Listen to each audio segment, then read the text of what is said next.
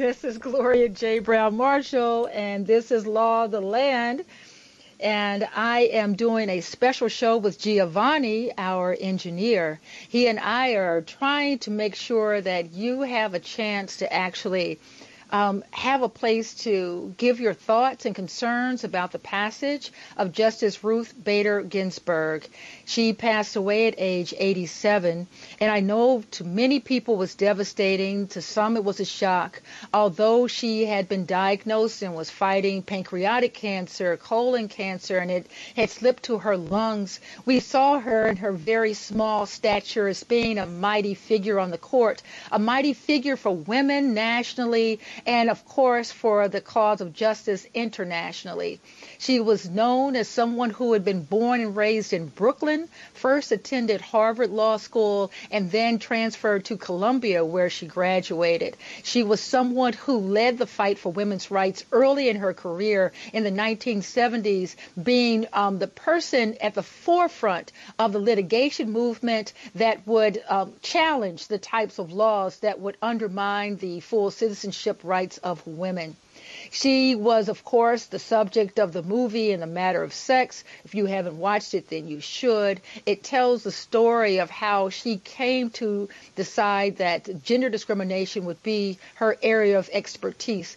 She was appointed to the Supreme Court, or I should say, nominated by President Barack Obama she went through the um, appointment process and and um, arrived on that court. She was the second woman on the U.S. Supreme Court after Justice Sandra Day O'Connor. And unfortunately, um, for our lives going forward, we know that the U.S. Senate, led by conservative Republicans, have decided, without even giving us the names, that they are going to put forward and vote on someone to fill her position as soon as possible, probably before the election itself. That they are going to hold hearings, but have already decided that because they only need 51 Senate votes, and there are 53 conservative Republican senators, then they are going to vote for and push through someone to take her seat. There had been discussions about who those people would be. A list was given out. Um, some would say um, prematurely, but they were already conniving and the gnashing of teeth and the sharpening of knives were taking place when Justice Ginsburg was very much alive. She was, and I was told, the recipient of an award by the National Constitution Center as, as, as recent to her death as the night before. She died surrounded by family in the loving care of those members who knew her to be extraordinary, but also knew her to be mom or grandmom. They knew her to be the woman that she was, who they said had a wry but quiet sense of humor.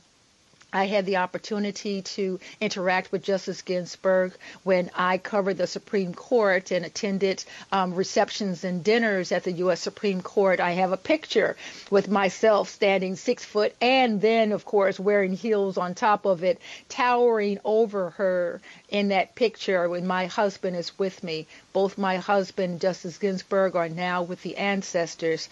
We see that time follows a path and it can be a sad path, but it has to also be an encouraging path because she was a willful warrior.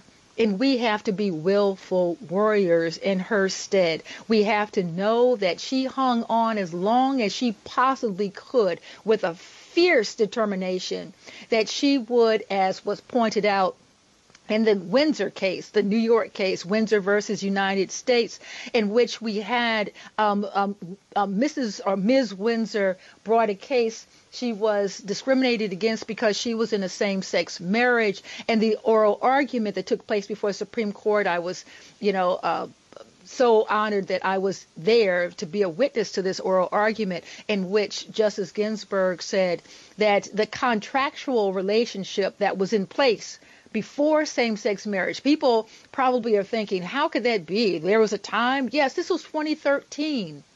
2013 in the Windsor case.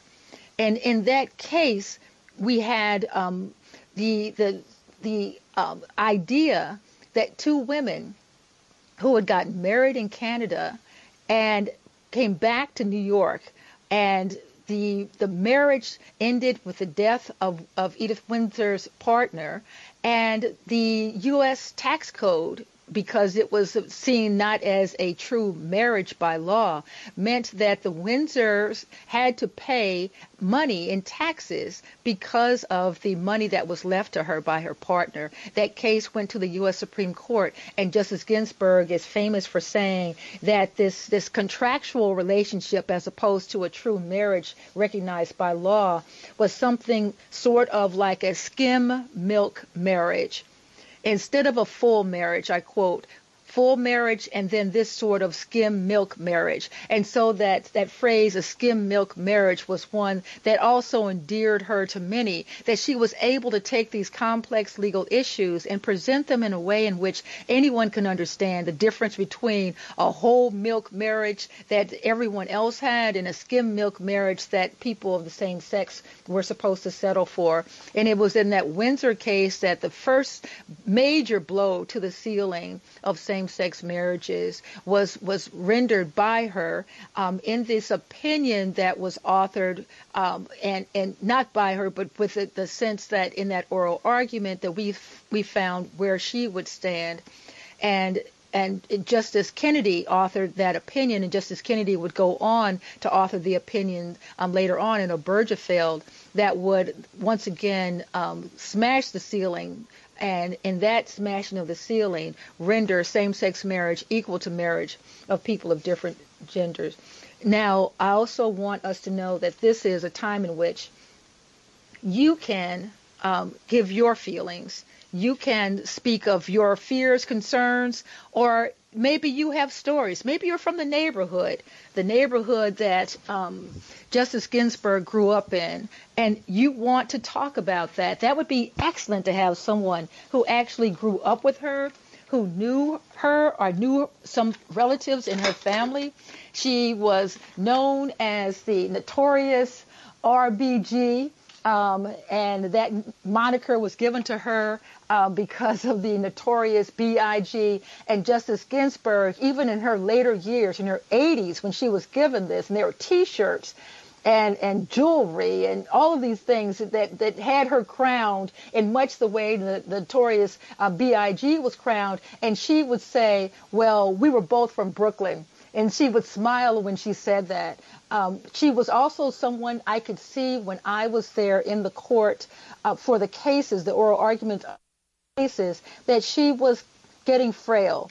You could tell by the way it took her so long to leave her seat when they said, all rise, and everyone would rise, and you have to wait until the final justice has left the room before you could depart or sit back down. And it would take many moments for her to make it um, out of the courtroom. And we could see each year that she was becoming more and more frail, but something inside of us thought she was still going to carry on. I'd like to hear your thoughts about Justice Ginsburg, your thoughts about where we're going from here with a Senate, a conservative Senate that wants to push through their own nomination unchecked by the American people.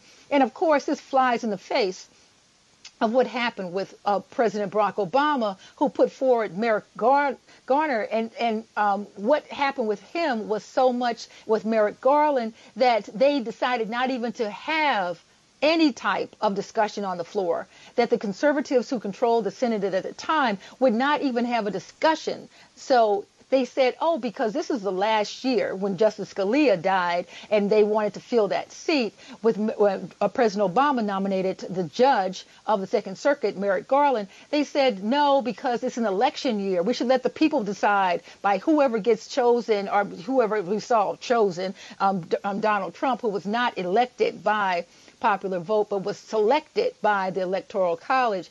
And so they would not let Merrick Garland's um, nomination go forward to a discussion, to a vote at all. And now at the same point, they're saying, hypocritically, of course, but being a hypocrite has nothing to do anymore with you know, the ability to govern because hypocrisy and the conservatives in the Senate and the conservatives across the, the country um, you know, embrace hypocrisy in a way in which they feel that the the the end justifies the means, and the hypocrisy is the means, and they're willing to do it in order to get to their end. And their end goal is to take America back to the 1940s and 50s when we had white supremacy by conservative white men whose word counted as gospel, no matter how wrong they were, and the undermining of the rights of women, of people of color, of other um, white liberals, and so many people who have sat back and allowed this steamroll of hypocrisy to take place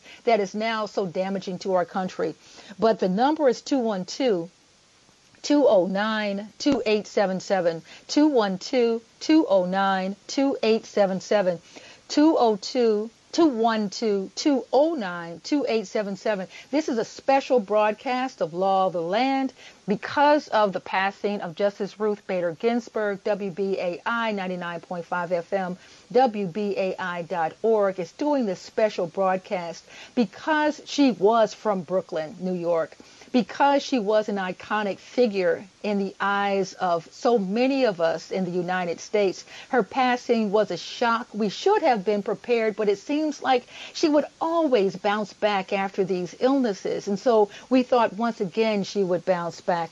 And so you may have thoughts that you would like to, to address. You may have questions on what is the political process that takes place we know that the court is going to begin oral arguments as it does the first week of October, October 5th, and we go forward with eight justices. And there's another process that takes place because having eight justices means if it's split 4-4, then what happens to that case? How is it decided? If it's, if a case is split 4-4, then the under the the um, court of the lower court, the court that was that's underneath, whether or not that court is a federal appellate court or a state appellate court, whatever that last court was before writ of certiorari is granted to the Supreme Court for review, that court's decision stands. So for good or for bad, but we also know that these conservative Republicans and Donald Trump have nominated some of the um, most unqualified judges that we've seen in our nation's history. Over 200 judges have been pushed into these federal court um, um, uh, uh, positions of power. And the reason why it's so important for us to understand is not my saying that they're unqualified. The American Bar Association gives statements on people who are nominated for federal positions. And the, the um, American Bar Association has stated that there are many of these judges who have been put forward who are wholly unqualified or limited in their qualifications to be a federal judge, one of whom is someone who's sitting on the federal bench who had only been out of law school for six years and had barely practiced law, and this person is now a federal judge who is presiding over other lawyers. This is a situation we are encountering. So you can imagine how we're going to um, face, or you know, what we're going to face, and how we're going to go forward if we allow the Senate to actually put forward whatever name they already have a name. They've already decided ahead of time, even without a hearing, without putting the person forward to the full Senate to be questioned as to their qualifications because the main qualification they want from any of these nominees from from Donald Trump is that they are a cult like observance of his power that they will follow cult like um, his dictates. And there are a number of cases before the court that it will give anyone pause for concern because whether or not Donald Trump's tax returns have to be given has already been decided in the lower court. This is now before the Supreme Court. And so if we have a 5 3 court, five conservatives to three liberals, you can imagine, if you would, what the outcome of these cases involving Donald Trump would be. Or if we have another case involving um, Bush v. Gore, for example, as we did in the Florida case, and it goes to the U.S. Supreme Court, what would happen with all the different issues facing us going forward with this election, the mail-in ballots that uh, we've already had the U.S. Postal Service undermined so that there would not be an effective tool in allowing the majority of people to vote who are concerned about contracting the virus by going to the polling places. We have all these issues about where the polling places would be, whether or not they would be safe. All these issues then affect the vote. These voting rights issues go before the U.S. Supreme Court on expedited basis. All of these things will will be affected by the U.S. Supreme Court and the composition of that court. So if, after this musical break, I would like to hear from you. 212-209-2877. Once again, for those of you tuning in, this is a special broadcast of Law of the Land that's taken into account the passing of Justice Ruth Bader Ginsburg, dead at age 87, a jurist of historic stature lost to cancer is the headline and across the, the country and in many places in the world. We want to hear from you. 212-209-2877. We'll be right back after this musical break. Hey, what's up now? Brother, what's up? This is a hey, big party, man. Yeah, I brother, can dig it. Solid. Right on.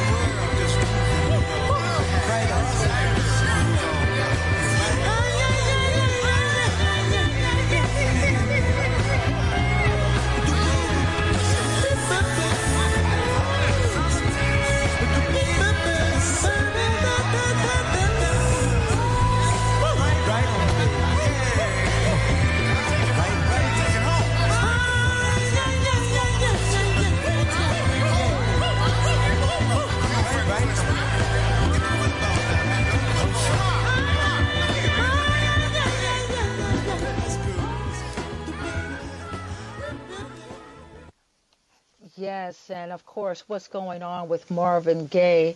We're trying to figure out what's going on, and I want to hear from you because you, of course, will be the symbolic voice for so many asking that very same question. We lost Justice Ruth Bader Ginsburg, and this is a special edition of Law of the Land with Gloria J. Browne-Marshall. And you know, my book, The Voting Rights War, speaks to the ongoing battles we have in the courts as well as the battles we've seen in the streets as people protest for their voting rights and stand together uh, from all backgrounds, wanting this country to be more of a democracy and less of an authoritative regime. Um, Ruth Bader Ginsburg was from Brooklyn for those Brooklynites out there. And so we have our first caller on this special edition of Law of the Land. Hello, you're on the air. Hello, you are on the air for Law of the Land. I think I think we might have lost her. Sometimes it happens. But okay. not to worry, we do have another caller that's on hold. Thank you, Giovanni. You're welcome. We'll have our next caller. All right. Caller, you're on the air. Please tell us your name and where you're calling from. Hi, my my name is Dawn. I'm calling from um, Brooklyn. Wonderful, Dawn. This is Law of the Land, a special edition. How are you doing, and what uh, would you like to say about the passing of Justice Ruth Bader Ginsburg? Um, I know you're talking about that, but it's just one thing I want to say, and I'll just listen to you on the air to your response. Um, it was about the mailing voting. I just wanted to say, don't the people who don't want to, to go to, to vote, don't they go to the grocery store and line up? Don't they go to Target? Don't these, and even teachers, don't they go to all these places? But how come when it's time to, um, voting, where you could see there would be fraud with mail, if everybody wants to be so safe and they're so scared. But don't these same people line up all, all the grocery stores so that was just a comment. So I just to, you know, listen on the radio to see if you have anything that you would want to say about that. Okay. Thank you, Dawn. Um, I, I, I, do. I, I think that it, it is true that I line up. I know I do. I line up at the post office. I line up at the grocery store. But some of these lines um, for the post office and the grocery store, some of them, and for the bank, sometimes might be a half an hour. I know I've stood in line for the bank um, and I want to change banks actually because of this, uh, because they were understaffed and they had a bad system. And so I was in line for an hour. But in some parts of the country, people are in line to vote for hours. Uh, someone was telling me yesterday that she was in line in Atlanta to vote for five hours. So people are being told to bring lawn chairs because they have not closed grocery stores so that the, to make the line longer, but they've actually closed a lot of the polling places. They've reduced the polling sites, and some of these polling machines are not working. Um, in New York State, we know we have a new polling process for those of you who voted um, back in April or May, and I did, um, who voted in you know the midterm elections or the elections before. You know there have always been issues at polling sites. And most recently, with the change in the way, the mechanisms that we've used to vote, there are issues with, you know, jammed papers, um, especially when you have referendums. It takes time to read the referendum, to understand it. There are a number of things that delay our ability to get in and out of polling sites. So it's not just what's happening here in New York City, uh, because the, we're talking about national issues. So if you only have one or two polling sites because they've been reduced intentionally to undermine the ability of people to vote, especially if they feel those polling sites are going to be places where people who are Democrats will vote, then you see that it's called voter suppression with the intention of making it more difficult. I don't think the grocery stores are trying to make it more difficult for us to buy groceries, but I do think that those conservatives are making it more difficult for people to vote, giving rise to hours of standing in line to vote and therefore making people much more vulnerable to catching the virus. So initially, I think people who are also working in the polls have to think about their safety. because people who are working in the grocery stores are being subjected to any number of, of outsiders coming in with possibilities of being infected. They're wearing masks. You have some places where they still don't want to wear a mask. You have places where, you know, you're going to have, for example, um, Donald Trump and William Barr have, have initiated thugs, and I'm calling them thugs, T-H-U-G-S thugs. Thugs who are now being deputized as poll watchers.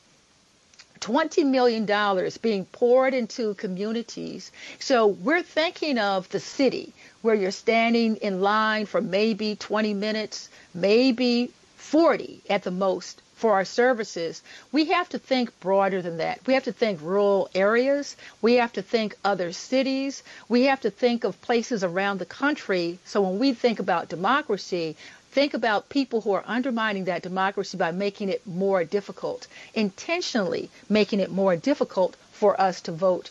And so, yes, if one can vote because it is as easy or as, uh, as easy as it's become to go to the store or to the post office or to the bank and stand in line, then maybe they should go ahead and stand in line.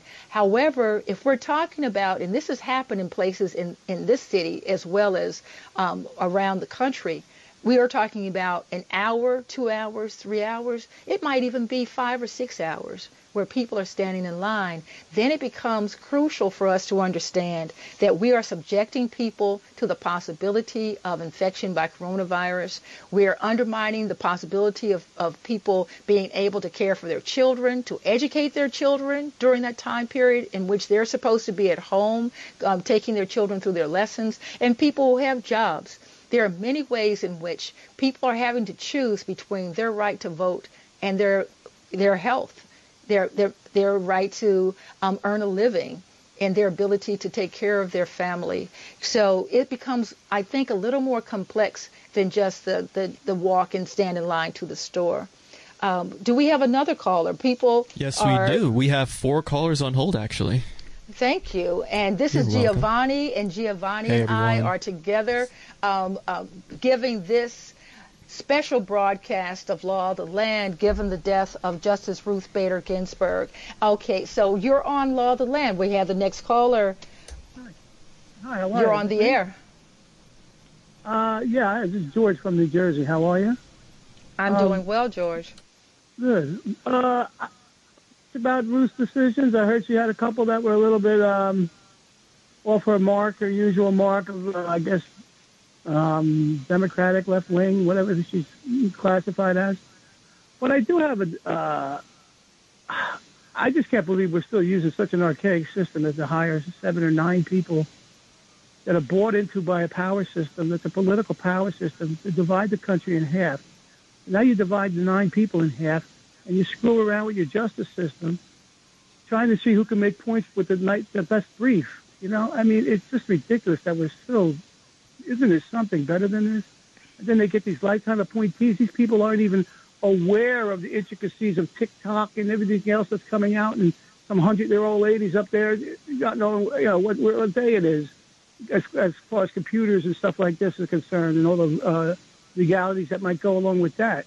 But to have nine people appointed like this, as some kind of god to have a, a lifetime position, is just absurd to any kind of democracy, any kind of justice any kind of, you know, just normal, normal behavior. It's not normal to elect nine people as kings through your justice system for the rest of their lives. That's all I got to say. God rest well, thank soul, you. I hope they do, thank you, I hope George. they do away. Thank you, George. You know, I, I think it's very interesting. Um, it, it, the reason why federal court judges, not bankruptcy judges, but federal court judges sit for life is because they're supposed to be outside of the realm of running for office because politicians, and I'm not a great supporter of the, the average politician that promises you everything just to get in office and then disappears until reelection. Um, and if you sense derision in my voice, it's true and sincere. But I do understand the framers of the Constitution thought that if we had um, federal judges sit for life, then they wouldn't have to run for office, make promises, be um, connected politically to one party or another. Unfortunately, despite wanting people to have a neutral focus and just keep their eyes on the law itself and on justice, it has become a very um, polarized system, a very politicized system, especially when we have a president like Donald Trump who puts forward names and who are cult-like followers of his. Um, whether or not the, the age of the person, when they get into these later, later years because they sit for life, um, is going to make the biggest difference when we have incompetent people who are 30s in their 30s and 40s who are put in these positions. They may or may not know about the intricacies of technology. I have no idea if it's age based or not, but I will say that um, what it comes down to is supposed to be the sense that they are going to be unbiased when it comes to the application of the law. And the cults, um, the cult like um, attraction to Donald Trump and those who follow Donald Trump I think has led to um, an unending um, criticism of anything that's not um, followers or following the, the, precepts of people who want to take this country back to the 1940s and 50s. So if any judge or justice is of a mindset of taking the country back to a point of division racial division, gender division, etc., then I don't think that's what the majority of people want. But we're going to see when it comes to this list of people who could um, possibly be the next justice um, taking her place. And so we have a number of calls, and let's go to another call. We're on the line talking about Justice Ruth Bader Ginsburg's passing. And you're on the air with Law of the Land in this special broadcast with Gloria J. Browne-Marshall. Hello. Uh, is that me? Can you hear me? Yes, I can. Oh, hi. Uh, yeah, this is Krisha, and uh, I'm driving here, but I'm trying to stay focused on um, all the many very valid and interesting points that you've made. Um, you know, it's interesting because getting back to the uh, voting uh, aspect, um, I'm not sure, but I don't believe you mentioned, according to what I understand about the subject, from what I've read, um, the voting machines um, are very easily hacked. Um, I've seen reference to children being able, able to hack into a voting machine within like 12 minutes or something. I mean, we know that that's going to happen. Okay, I think anyway, uh, my personal opinion. But and then the other thing too is lots of voting polls being closed in strategic areas at inopportune times like the day of. Uh, a lot of people being purged from the voting rolls won't have the time necessarily to check on that and and and correct it um, if you know they leave it to the last minute to you know wait to the voting day itself. Um, and then the other thing is, I I'm just trying to figure out exactly how we can avoid you know, the government as it is becoming more and more corrupt, even on up to the Supreme Court level, I'm, I'm afraid to say. How can people gain more power? You know, we want a more democratic system and it's slowly dissolving, slowly dwindling away. I, I don't know. I think one of the things is we do have to limit some of the gentlemen who just spoke. We have to limit the terms on, you know, the people who are part of Congress, the people who are in the Supreme Court. The terms are too long. Mitch McConnell's been in there way too long. He's wielded way too much power and in a very negative, detrimental way to our country. So, well, thank you so much. I'm going to have to limit. We have other callers. Um, so one of the, the major issues put forward, I think there were two this caller put forward, I think are very important. One was what's going on with our, our access to voting and the, the fact that as far as I know, um, we don't own the technology. We, being the state government or the federal government, we're actually buying the technology from a corporation. So they have the key to our voting booths. They know what the technology is with our voting um, mechanisms. And, you know, there has been a debate about the hackability of our voting machines. The second one is going back to how long people stay in office. If we want to have term limits, as we have term limits in the city, and we saw what happened with Mayor Bloomberg, we had term limits in New York City that a mayor could only sit for two terms. And then as soon as um, we have uh, Giuliani, after um, being in, for, uh, in, office for two terms, and then 9/11, he wanted to be in office for a third term. Um, Mike Bloomberg, as candidate, said no, that shouldn't be. And then he gets in and decides he's going to change the rules with all the money that he had at the time and to allow him to have a third term. So I think term limits can be put in place. I think they are important. I do believe that federal court judges should um, sit for life. And the reason why I say this because um, there is the political uh, um, influence of people who are trying to please the political party that put them in place. But we have someone like um, Justice Clarence Thomas, who is still trying to please the, the conservatives right now. And he is the only African American justice on the Supreme Court. And he has been beholden to the conservatives who put him in place from the very beginning. No one sees him as a neutral justice. And I, as much as I feel about um, the opinions of, of, Justice Thomas, still believe that the Supreme Court justices should sit, sit for life. So I'm not saying this just to allow you know, the liberal justices or opposed to the conservative justices to sit for life. I'm saying that overall, based on the politicians, the Congress people in the House of Representatives who run every two years for their seats, spend so much time getting into office, so much time trying to gain reelection that it's very difficult, I think, for them to focus on the job at hand. Difficult, not impossible, but difficult. The senators come in. They it seems like every senator comes in and, be, and leaves office richer than when they came into the office, which is also very disconcerting for me. And and as was pointed out by this this listener, they get in and stay forever because they've been able to curry favor in certain areas and indirectly you know, give their constituents, those people with money, who in turn give them money for reelections, and this one hand feeding the other, and it's are, slapping the other, and it's it's uh, the part of politics that stinks wholeheartedly. Especially when the regular people do not make their voices heard. We have another listener on the line, our next caller. You're on the special edition of Law of the Land. Hello. Good afternoon. Hello. Hello, Ms. Gloria Browne-Marshall. How are you doing? I'm doing well. Um, yeah, bringing it back to Justice Ginsburg, I was very disheartened uh, to hear the, the news last night that she passed away. I was hoping that she would hold on at least to the election. Um, I, I, I agree with you as far as the lifetime appointment. I believe the impeachment process should be more open, though, because some of these justices, just the, the, especially on Supreme Court, it should not be. It should not play politics with the law. The law, uh, the, all, all of the gains that we have gotten as far as with civil rights, as far as with uh, with, with, with rights of the poor, only a generation away. These people sit on these terms for the rest of their lives.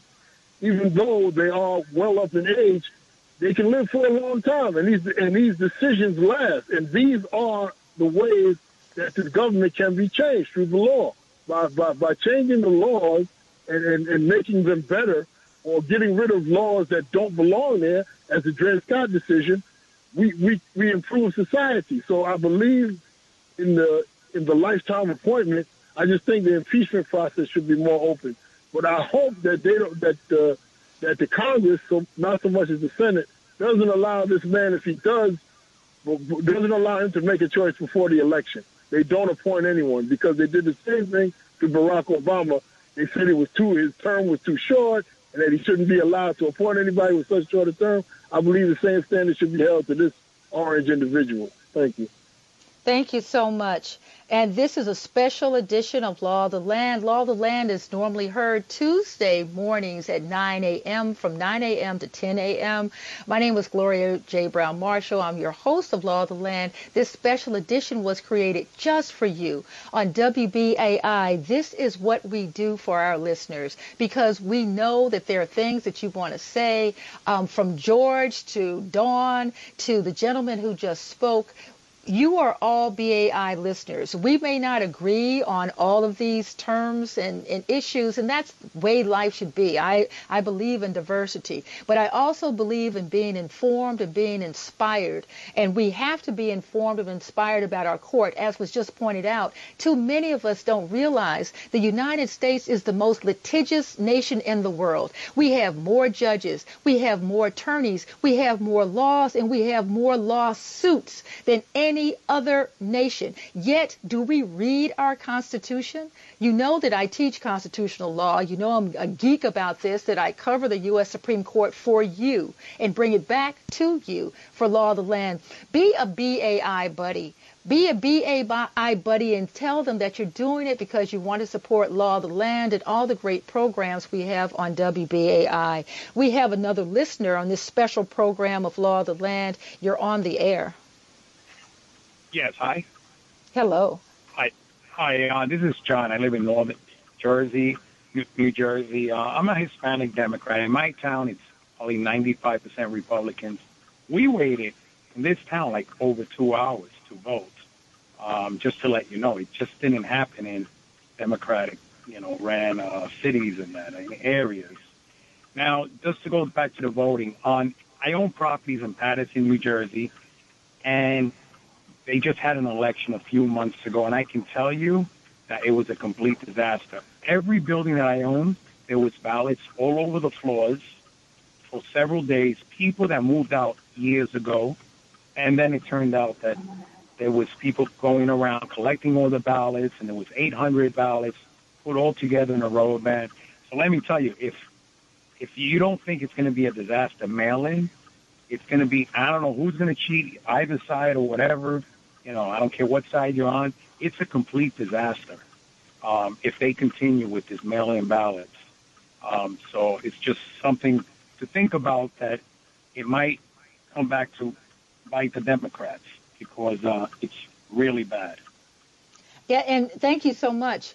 And and I can see this because there's also been no information given that's consistent on when you're supposed to request a mail-in ballot, where you're supposed to send it. Um, also, what are the deadlines to get the mail-in ballot in so that people can start comparing signatures? Because that's the other thing that they do. You can't just pick up a ballot and send it in, even though Donald Trump is telling people to vote twice, which caused even more confusion. I guess that was what he's supposed to do inside of his very very confused mind. Um, but to, to to the caller's point, I think I think it's true. I think it is going to be um, just chaos for the most part, and that issue, and there are going to be many of them, but that issue about the the voters actually getting their votes counted is going to be an issue before the U.S. Supreme Court. And just like in Bush versus Gore and the issue of the hanging chads in, in Florida, that issue is going to be before the court. And if we have this conservative, for example, Amy, Amy Coney Barrett, Amy Coney Barrett is the front runner. They've been showing her as the conservative who will pass all the tests and follow in this cult like, you know, um, uh, lockstep with Donald Trump and the conservatives, she's anti abortion. She's already gone into this with a pledge of being anti-abortion. So Roe versus Wade is one of the decisions they want to overturn. They want to overturn affirmative action. They want to limit immigration, they especially immigrants from places of color, and make this more of a, a white country. Um, they want to they want to also expand the rights of the corporations and narrow the rights of people and their ability to challenge the corporate dogma. And they also are looking at looking at protesters as members of insurrections so they can be crushed by the government and the use of the military to crush protesters. These things are the issues on the line when it comes to the Supreme Court. As we already know, the Supreme Court's term begins October 5th. October 5th, before the election, we're going to start hearing oral arguments for the 2020 term of the court. And so those oral arguments, as I said, will render decisions that if it's a 4 4 tie, the lower court's decision will stand, whatever that is. The lower court has already been packed with over 200 judges that have been swiftly nominated and voted on by the, by the Senate because under the Constitution, the president nominates, but it's with advice and consent of the Senate that a judge is actually put on the bench or ascends to the bench. So we have a number of issues that are going to be coming before this court in the near future, within the next few weeks, that are of primary importance to the average person. This is Law of the Land, a special broadcast on the passing of Ruth Bader Ginsburg. We have another caller on the line. We do not. That was actually the last caller for now. Thank you, Giovanni. You're Giovanni welcome. and I are having this very wonderful um, BAI conversation with you. And I think it's so important for you to understand that this radio station is here for you. This is such a unique opportunity to actually talk about the law of the land, to actually discuss these issues that are going to be important to you. I want you to think about this when it comes to law. And this might help you to better understand how important law is and how much of law is all around you. When you go into a building and you see the red exit signs, when you go in the elevator and you see the number of people who are allowed in the elevator, when you walk down the street and you see the stoplight, the stop sign, the yield sign, when you see any of these things, you are seeing law.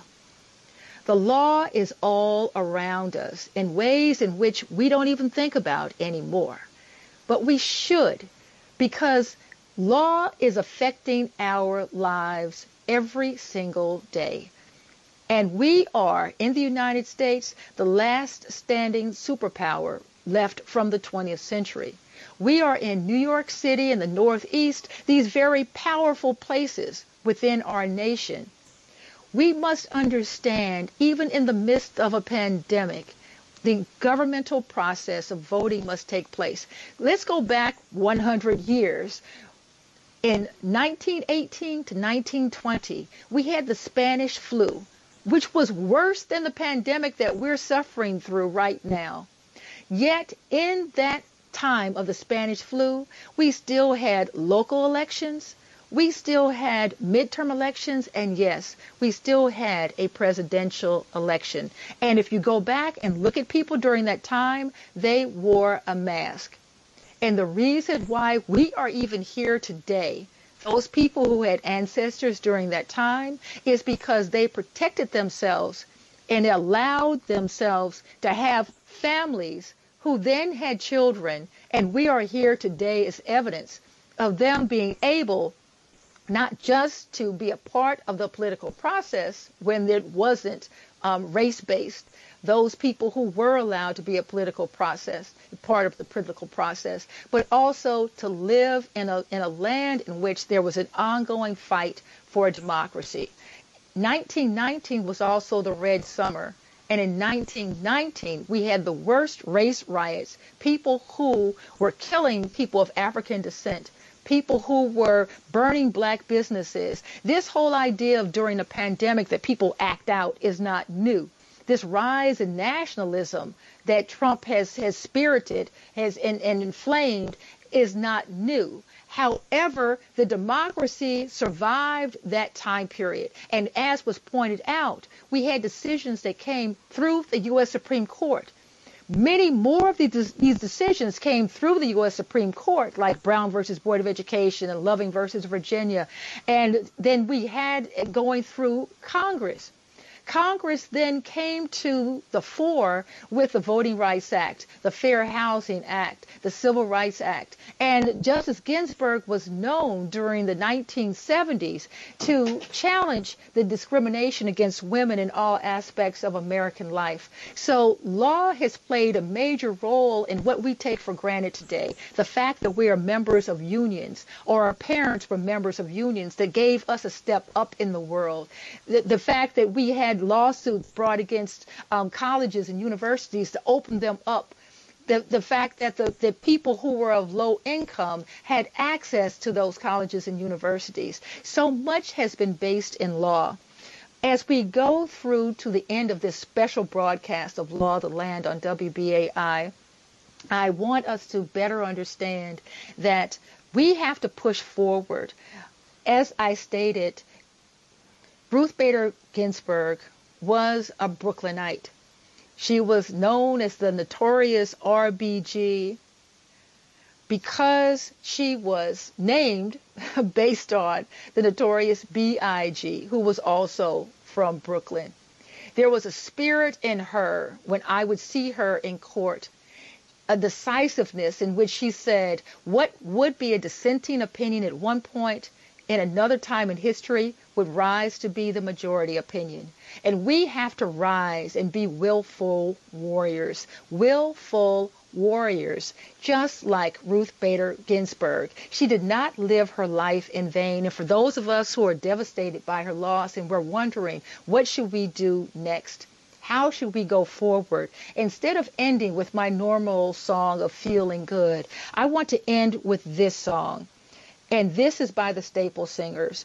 I want us to better understand that we have to take the weight now that she's no longer here after 87 years. We have to take our rightful place as activists. We are the leaders we've been waiting for. Each and every one of us has an obligation to fight for our democracy, to fight to defend our rights against authoritarianism. We have to fight back. We have to push back. We have to do it in the name of what we think of our ancestors and their contributions. Do it in the name of what we think has been given to us as sacrifices by people like Justice Ginsburg and others.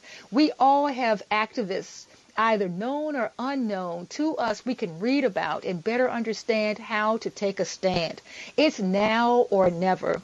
As we go forward, my book, She Took Justice, that's my new book I have coming out. She Took Justice. And She Took Justice it speaks to the women from 1619 to 1969 who fought for justice. She took justice is what I'm talking about. How no one is going to sit back and give us a democracy.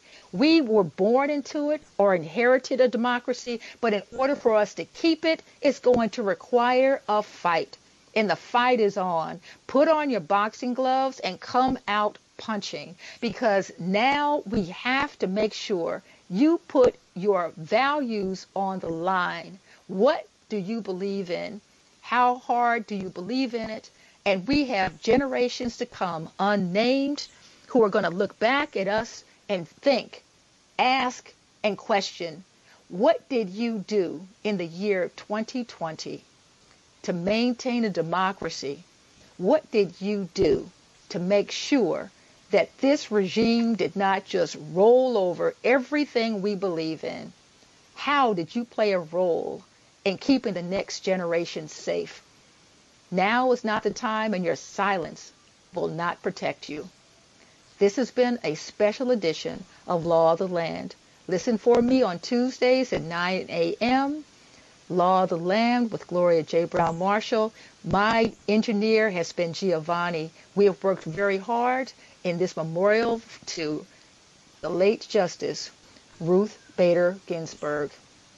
Stay strong, stay in peace, work hard, and make a difference. And I'll see you on the radio.